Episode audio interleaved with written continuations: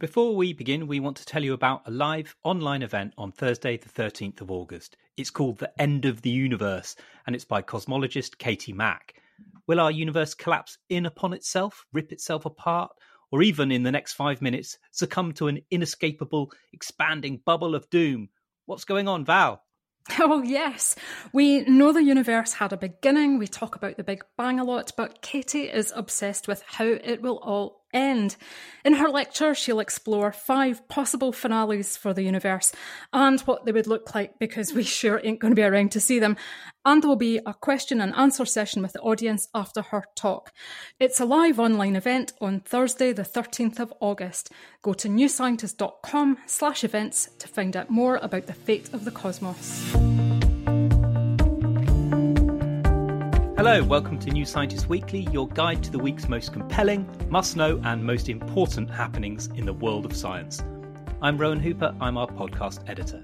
And I'm Valerie Jamieson. I'm Creative Director of New Scientist Events. On this week's show, we're joined by New Scientist Chief Reporter Adam Vaughan. Hi, Adam. Hello. Coming up on the show, we've got an examination of what an evolutionary perspective is telling us about the sensitive subject of pregnancy loss, of miscarriage. We've also got the latest on the ongoing Arctic heat wave. We look at a new understanding of the climate of Mars in the distant past. And we discuss what the latest thinking is on the second wave of coronavirus infections. You need to understand the K number as well as the R number now. But first, the small matter of how life began. Yeah, we don't shy away from the big questions on this podcast. And they don't get much bigger than the mystery of the origin of life it's a massively complicated question because, for a start, we can't really agree on what life even is, as we've mentioned before on the podcast when we're talking about Mars. But also because the very earliest life we know of on Earth is from fossils about 3.5 billion years ago, and these show microorganisms that are already really complicated. Yes, these are microbes found in ancient rocks from Western Australia. That's right, isn't it, Rowan? Yeah, so yeah, these are really uh, well preserved ancient fossils from about a billion years after the formation of the planet, but they're basically bacteria. So the problem is there's a gap from having nothing but sterile rock to suddenly having complex bacterial cells. How do we get from nothing to cells that can harness energy and grow and reproduce? Yeah, that's the question. How did life spring into existence? It's the cover story of the magazine this week by science writer Mike Marshall. He boils life down to things with three essential qualities a way to compartmentalize themselves, so that means a cell wall or a membrane, a way to obtain energy from the surroundings, so a form of metabolism, and a way to build itself, the instructions for putting this together, which is the genes. What he says is that we've been held back in thinking about the origin of life because scientists have been focusing on each of these aspects separately and basically thinking that if you can create just one component of life, then maybe the other components will appear. But he says this is like building a car by making a chassis and hoping that wheels will just appear. I like that so, analogy. Yeah. So instead, it might be better to try an everything at once approach and see if it's possible to build a crude but complete living cell in one go. This is crazy. I mean, this is surely an incredibly unlikely event. Yeah, you think so, wouldn't you? It reminds me of how people misunderstood natural selection and compared the evolution of the eye in all its complexity to like a hurricane blowing through a scrapyard and just assembling a 747. So super unlikely. But it turns out you can get simple chemicals to self assemble into some interesting things. Okay, so what's the simplest sort of proto life form you can get just to come into existence on its own? We go into this in the mag story, but basically, scientists have managed to create proto cells with lipids. These are fatty acids that form a membrane, like the wall of a bubble. And they do that by getting chunks of RNA inside the bubble. Okay, so where did the RNA come from? Yeah, so uh, it's a bit of a cheat because they have to introduce the RNA already formed. So, RNA, as you know, it's the single stranded form of DNA which holds the genetic material. Um, we've never found RNA that's assembled itself from simpler component parts. But we found amino acids and other bits that do self assemble. And these are components of RNA. So it's not too much of a cheat to imagine that RNA itself could possibly self assemble on occasion. And with this uh, caveat, by adding RNA, scientists have found that the protocells grow and divide just by physical and chemical processes without the biochemical machinery that cells usually need. Okay, so they have a sort of dividing cell. Where's it getting its energy from, though? Yeah, that's that's still the missing bit. They're working on that, but scientists are making progress in how these components of RNA can form and how the components of the lipids that make cell walls can just come into existence. So it sounds like they're getting there slowly. Is the end point of this that they'll go on and create life in the laboratory? Yeah, they never say that. I guess probably they're worried about being Frankenstein's, but um, yeah, I guess that is the the end point. At least they'd create a proto life form or a kind of cell that can exist and replicate under certain very restricted conditions. Okay, so tell me what these conditions are. So it seems that most of the chemistry needed to make these key components for life depends on ultraviolet light, and you also need a cycle of wetting and drying. And that seems to rule out an origin of life on the deep sea hydrothermal vents, which has been a popular idea for a long time. Uh, so, a better place from this everything first point of view is a chemical rich puddle or a pool on the land, um, and perhaps it's in some volcanic faults, so there's a geological heat. So, what could this tell us about um, one of my favourite subjects, life elsewhere in the solar system? Yeah, well, it's a bit bad news actually, Val, because if you need UV radiation and warmth enough to evaporate water, it might rule out uh, or it might make it very difficult to think of how life can get going on Jupiter's moon Europa or Saturn's moon Enceladus. Mm, I see what you mean, because both are thought to have liquid oceans under a crust of ice, but they don't have the conditions for life to begin according to this idea because the UV won't get to it, and uh, or, or you wouldn't have the cycle of wetting and drying. Yeah, life forms could probably live there if they were plonks on it, but those places don't look like promising sites for life to originate. And as for Mars, well, we're going to come back to that later in the show. But as for life on Earth, maybe it began in a warm puddle. Yep, uh, we all have humble beginnings if you go back far enough. And now it's time for Climate Hope or Doom, when we take a look at the latest news to do with climate change and decide whether we feel the glass is half full or half empty. This week, Adam, you've been looking at the shocking extent of the heatwave in the Arctic this year, so I feel I can already hazard a guess at which way this hope or doom segment is going to go. Yeah, I've been. I think I've been speaking to too many scientists in North America and Europe about this. Um, I mean, the Arctic this year, the Arctic heat, the fires, and the amount of ice we've seen melting, they've stood out even for scientists who are well versed in what's known as polar amplification, which means the region has, on average, warmed at twice the rate of the planet.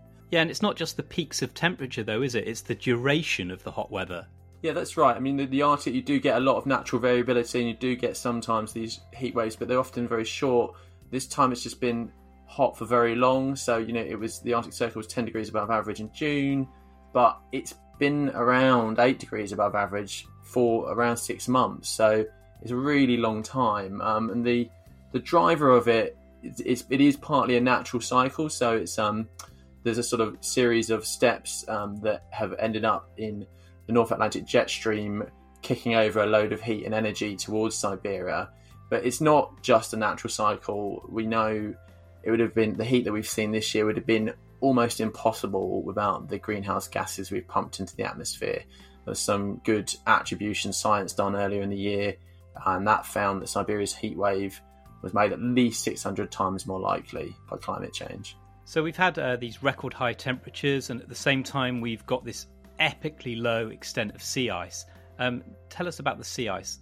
Yeah, the sea ice. I mean, the sea ice is always a hard one to know because it can change by September when it when we find out you know the record low. But at the moment, it is tracking below 2012, which was the record year, um, you know, it's millions of square kilometers lower than the long term average. And, you know, in just looking on land, you know, the fires that they are emitting a huge amount of carbon emissions. Um, July alone managed to release more CO2 emissions than the whole of last year.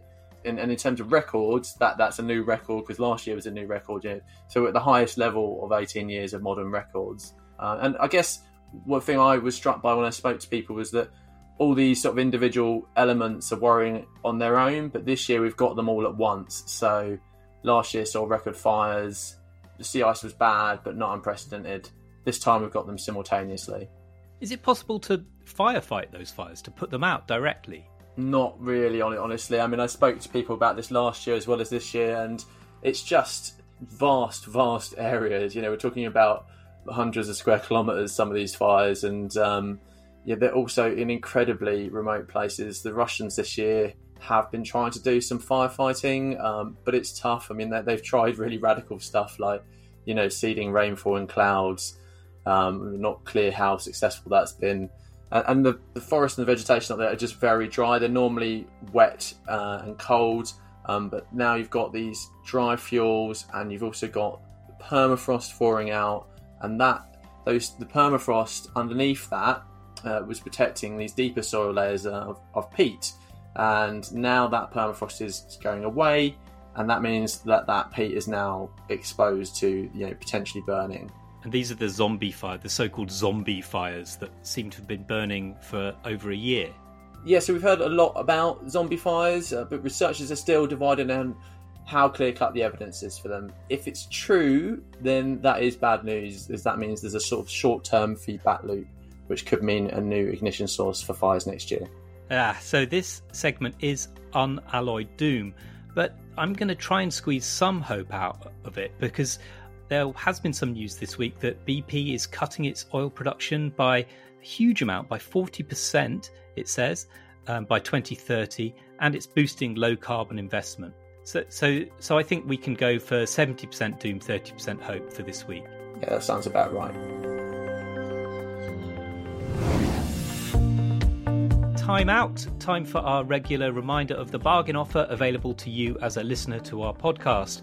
You can get 20% off a subscription to New Scientist magazine by using the code POD20. Go to newscientist.com to subscribe and enter the discount code POD20 at checkout for full access to the wealth of stuff available to subscribers. Yes, there's tons of stuff to explore there. There's videos, interviews, and an archive of unparalleled scientific treasures. Use POD20 at checkout or newscientist.com to get your bargain. Now, on to the coronavirus latest. This week, we've seen the global death toll go above 700,000, and we've seen the infection rate growing again in many countries. All of this is fueling fears of a second wave of infections.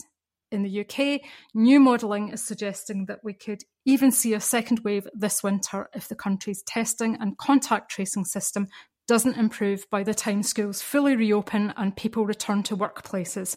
Adam, you've been reporting on this. Yeah, this so this modelling was on some of the front pages of newspapers this week. There's been quite a lot of interest in it. Jasmina Panovska Griffiths at University College London and her colleagues they found that there's the risk of the UK experiencing a second peak in December uh, that would be about 2.3 times the size of the first one, which is obviously not good news. Her, what her team did was they were modelling the amount of testing and tracing that would be needed to stop the virus rebounding as society eases restrictions.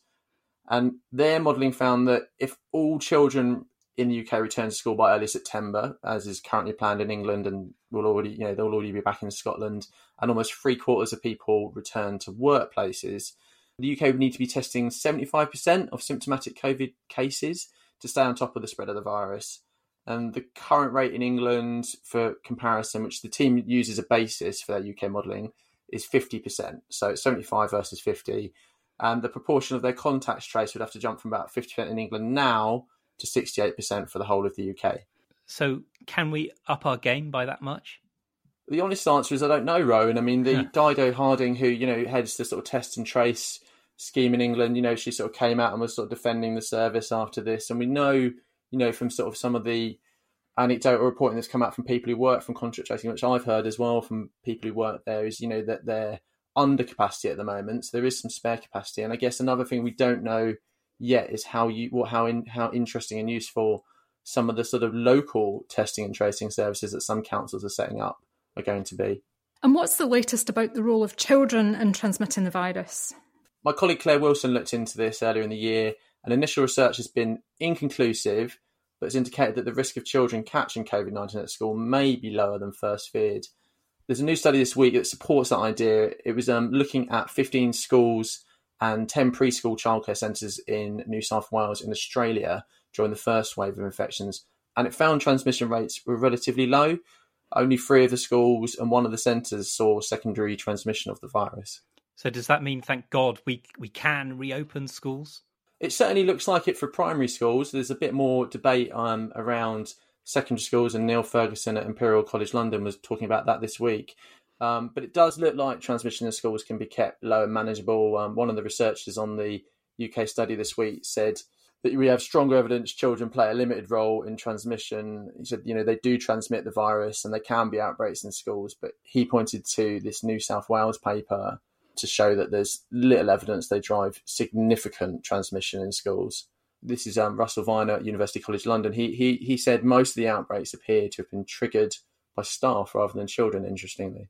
I heard that we might need to close pubs again in order to allow schools to reopen. Is that because basically we're making a trade off between different parts of our society that we can get functioning again? Yeah, that's exactly right. Nicola Sturgeon in Scotland was talking about that this week, and England's chief medical officer Chris Whitty he said on 31st of July that new data with you know showing sort of rising infections in the country suggested the UK probably reached near the limit or the limits of what we can do in terms of opening up society. And following that, we had Graham Medley at the London School of Hygiene and Tropical Medicine, who said that might mean closing pubs to allow schools to reopen.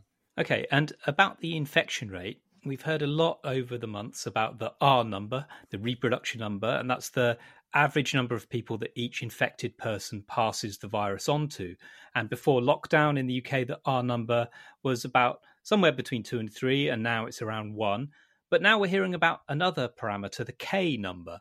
Yeah, just when you thought you knew it, when yeah. just when you thought you were down with the COVID jargon, right? um, so yeah, so the key word that you mentioned, you said there was average, right? Because it's now appreciated there's great variability in the number of new cases that each infected person generates. So this can be described by the epidemic's K number. So this is the dispersion parameter. So a lower value of K signifies more variability. Um, so, you know, crudely speaking, with a lower number, that means you've got more super spreaders, basically. Um, you need to know both the R and the K for a good picture of how the virus is spreading through a community.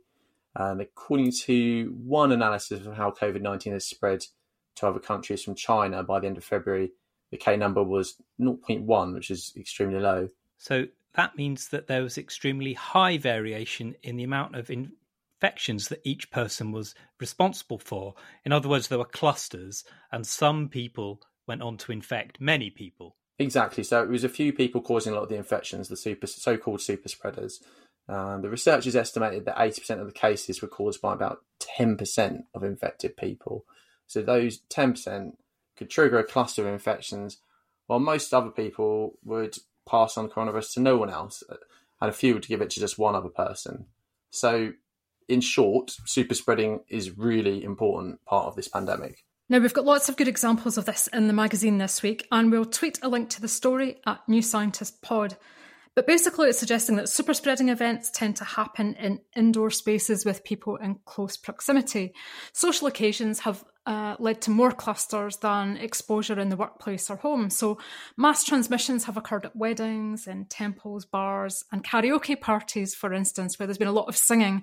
And the risk seems to be higher if people are raising their voices in some way, such as singing or shouting. So, drunken carousing in pubs. So, it doesn't look like a great idea to reopen pubs just yet. The researcher told us that indoor bars are a particular risk. Boo. That's our sci fi alert. Rowan, this usually means we're reporting something in the real world that's already been in science fiction. What is it this week? Yeah, well, I'm finding it hard to stay away from Mars at the moment, which perhaps it's because of all the missions that have been launching there recently.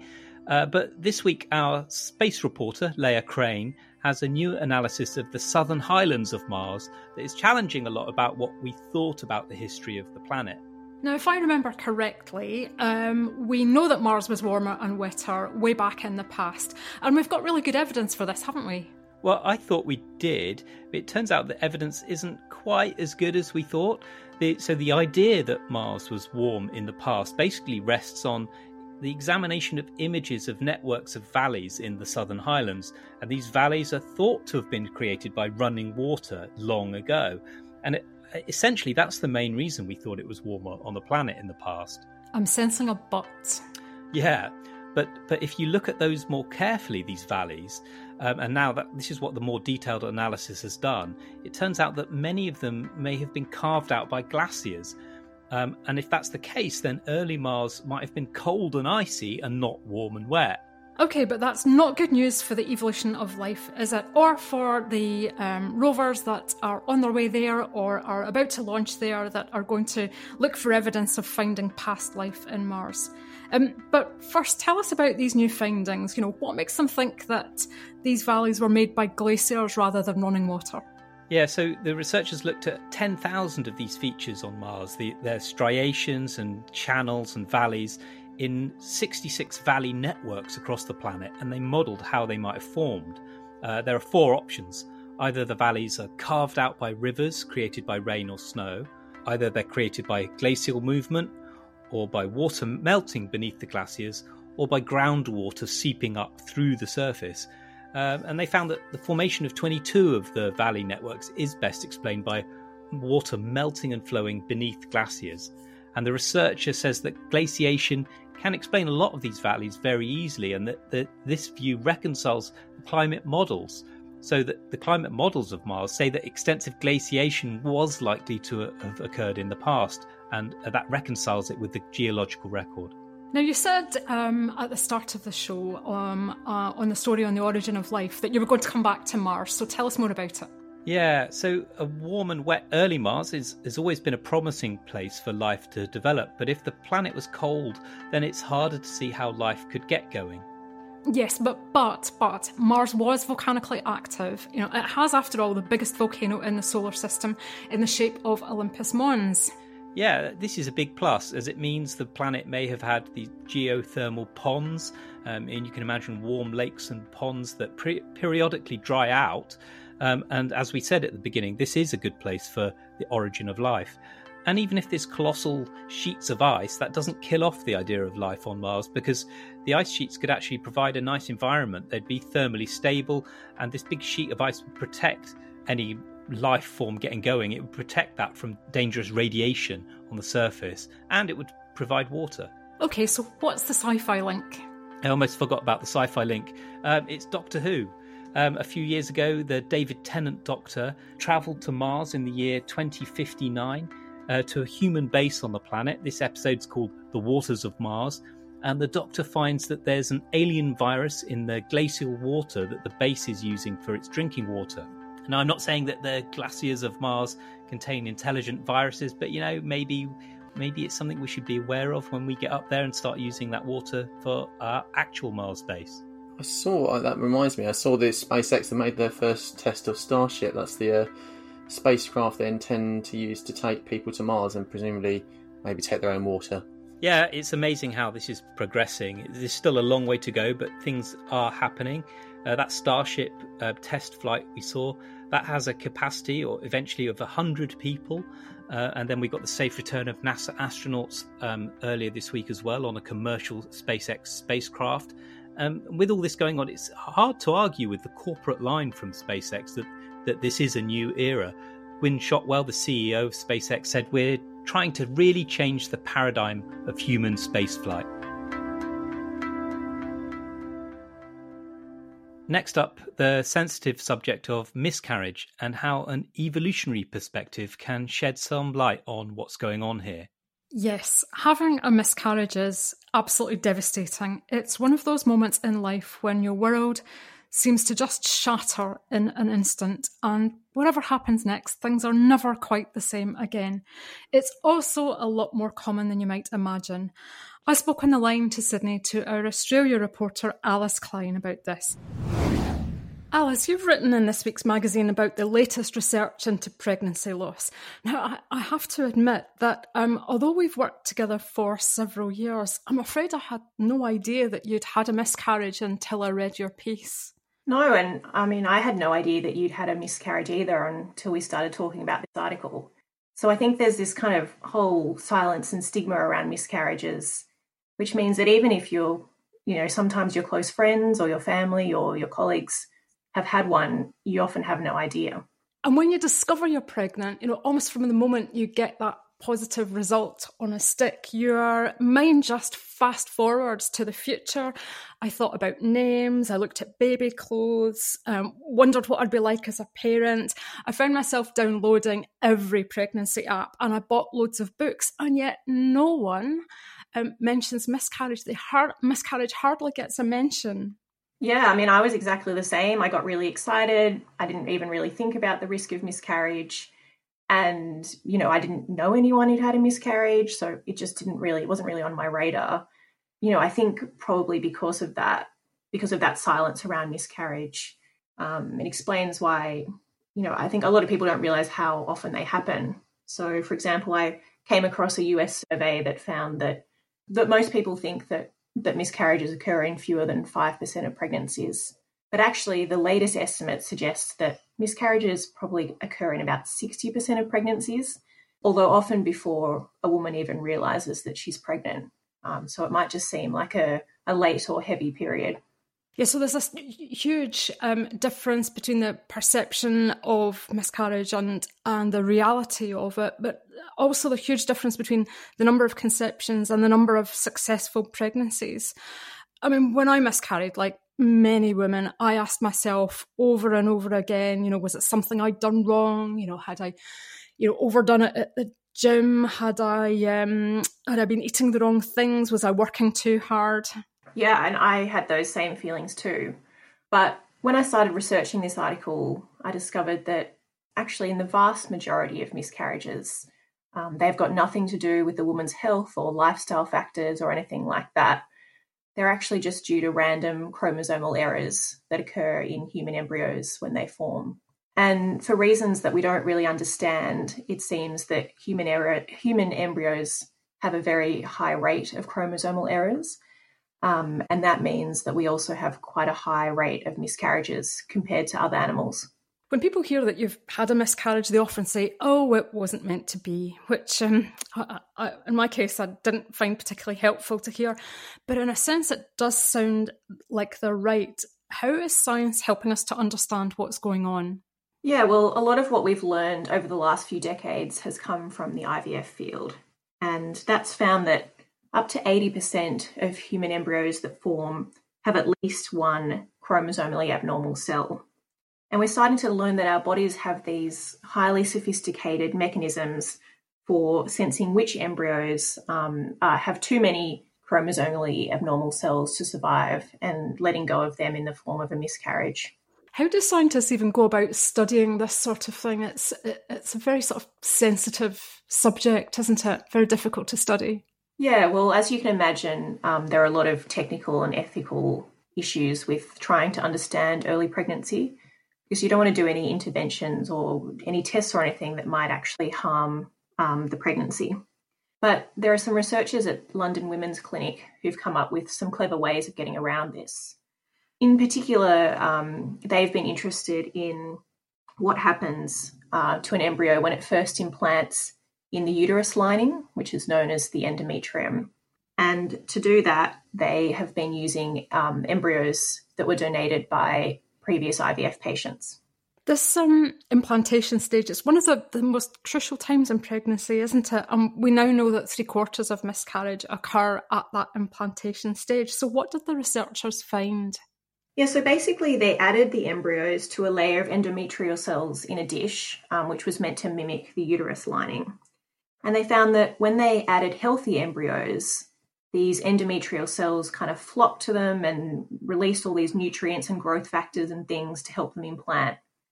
But when they added chromosomally abnormal embryos, the endometrial cells actually stayed away from them and deprived them of nutrients. And what this suggests is that the endometrium or the uterus lining is acting like a gatekeeper. So it's letting through embryos that it thinks has a good chance of surviving and then shutting out others that have little chance of surviving. It sounds like this mechanism um, may also be at work uh, in women who struggle to get pregnant in the first place. Is that right? Yeah, so for women who struggle to get pregnant in the first place, um, what's thought now is that maybe this endometrium sensor is on a slightly wrong setting. And so it's actually not letting through any embryos at all. Regardless of how healthy they are. And that means that it's, you know, a woman can't get pregnant at all. And hopefully, understanding why the endometrium sensor might be a little off for these women will help um, come up with new treatments. Uh, there's a bit of a paradox, isn't there, that women who experience recurrent miscarriages, they who've had um, more than three in a row, they tend to become pregnant faster than other women. Uh, it's absolutely devastating for them. I mean, what's going on there? Yeah, so you're right. They often seem to fall pregnant faster um, than other women, but then they have all these miscarriages.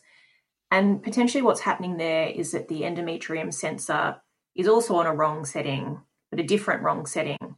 So for them, potentially, the endometrium is letting through too many embryos, including ones that have significant chromosomal abnormalities. And then those embryos then can't develop properly, which will lead to a later miscarriage or stillbirth. When I was uh, struggling to get pregnant, I remember being told by a consultant that I was subfertile and that I wouldn't be able to conceive naturally. And then I went on to have six miscarriages. Uh, so uh, to me, it's fascinating that this is two sides of the same problem. Yeah, so one of the researchers I spoke to said that recurrent miscarriage is a particularly cruel thing because it makes women feel like they're serial rejectors of babies which is obviously a horrible thing. But he said, you know, when he tells these patients that actually it might be the opposite problem, they're actually serial acceptors of babies, um, that nature never intended to make it. Um, he said that often makes people feel a lot better about themselves. When you miscarried, did you find any comfort in the science? Did you turn to the scientific literature for help at all? Yeah, I, I definitely did. And I did find it quite comforting because I think when it first happened, I thought that it might be because I'd done something wrong or, or that there was something wrong with me. And then it was quite comforting to learn that actually it was probably just because of a random genetic error that couldn't be helped. Now, women who struggle to get pregnant or who have lost several babies, they're just desperate for a treatment that will work. As exciting as this research is, it does still sound like we're a long way off from that treatment that people so desperately want. Yeah, that's true. But I think hopefully understanding why the endometrium sensor is off for some women will lead to new treatments for infertility and recurrent miscarriage. And for other couples, I think just knowing why miscarriages happen might provide some level of comfort and take blame out of the equation. I think one of the really important takeaways from all of this is that it's not the women's fault from working too hard or eating the wrong thing. And as you say, most miscarriages are unavoidable. Another takeaway is that it's just so common and that we need to be talking about this as well. Definitely. And I think once I was armed with those facts, when I fell pregnant the second time, I felt a lot better prepared for the possibility of something going wrong and I knew that if it, it happened again, I wouldn't feel any kind of personal blame. And then I think when I finally did give birth to my son, just knowing that elaborate vetting process that he had to go through made me possibly even appreciate him even more. Well, congratulations on your healthy son, Alice. I'm I'm glad uh, your story ended happily. There's more about the science of miscarriage in this week's magazine, and if you've been affected by this story, organisations like the Miscarriage Association in the UK have a brilliant website and can offer help and support. That's all for this week. Thanks for joining us, Adam, and thanks to our Australia reporter, Alice Klein. And thanks to you for listening. Remember, as a podcast listener, you can get 20% off a subscription to New Scientist by using the code POD20 at checkout. Yes, go to newscientist.com to subscribe and enter POD20 at checkout for your discount. Do share your love for our show with your friends and family and spread the word. We're on Twitter at New Scientist Pod and you can email us at podcasts at newscientist.com. Until next time, take care and goodbye. Goodbye.